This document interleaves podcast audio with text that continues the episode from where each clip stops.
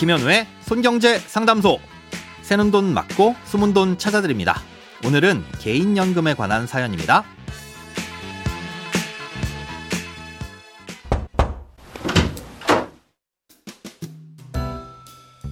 안녕하세요. 퇴직 후 노후 생활을 위해 개인연금에 관심을 갖고 있는데요.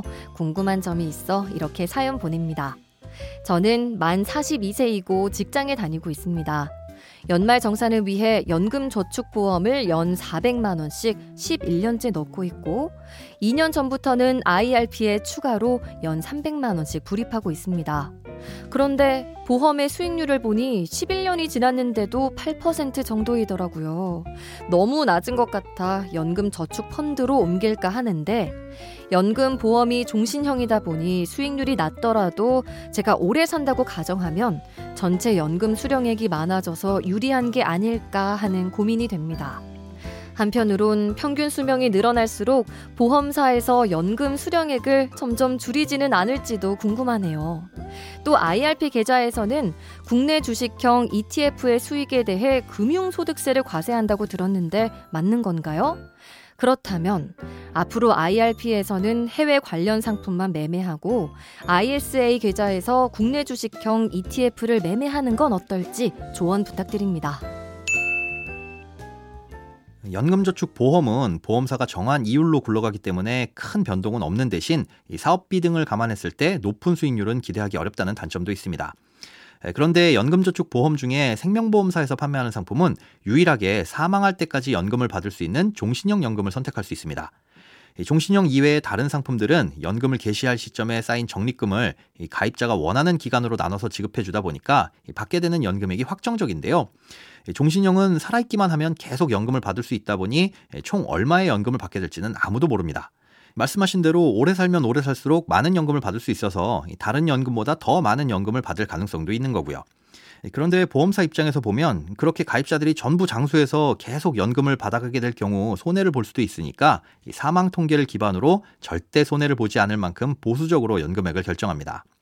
이때 보험사에서 쓰는 사망 통계를 경험생명표라고 하는데요. 이 경험생명표는 통계청에서 발표하는 통계와는 달리 보험 가입자들의 연령별 사망 데이터를 바탕으로 작성됩니다. 예, 그런데 과거부터 지금까지 사람의 수명은 계속 늘어나잖아요. 예, 그래서 이 경험 생명표라는 것도 3년에서 5년 정도에 한 번씩 새로운 데이터를 반영해서 최신화합니다. 예, 현재는 9차 경험 생명표를 쓰고 있고요. 내년부턴 10차 경험 생명표가 적용될 예정인데요. 새로운 경험 생명표를 쓰게 되면 그만큼 평균 수명이 늘어날 테니까 같은 돈을 납입했더라도 받게 되는 연금액이 줄어들 수 있게 됩니다.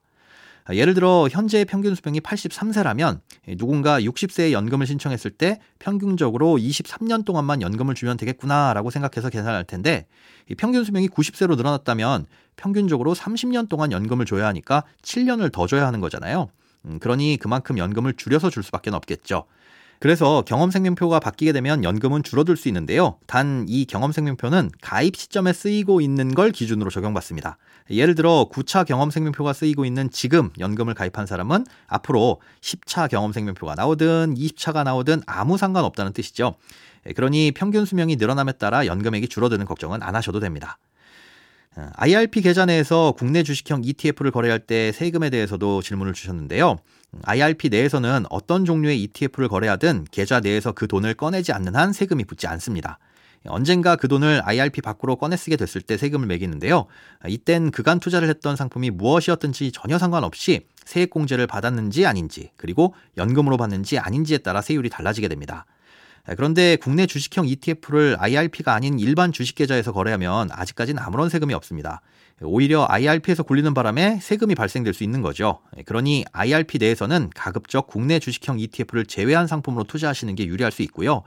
국내 주식형 ETF나 펀드처럼 애초에 세금이 붙지 않는 상품들은 일반 계좌에서 투자하시는 게 유리합니다. 돈에 관련된 어떤 고민이든 상관없습니다. imbc.com 손에 잡히는 경제 홈페이지에 들어오셔서 고민 상담 게시판에 사연 남겨주세요. 새는 돈 맞고 소문 돈 찾는 손경제 상담소 다음 주에 다시 찾아올게요.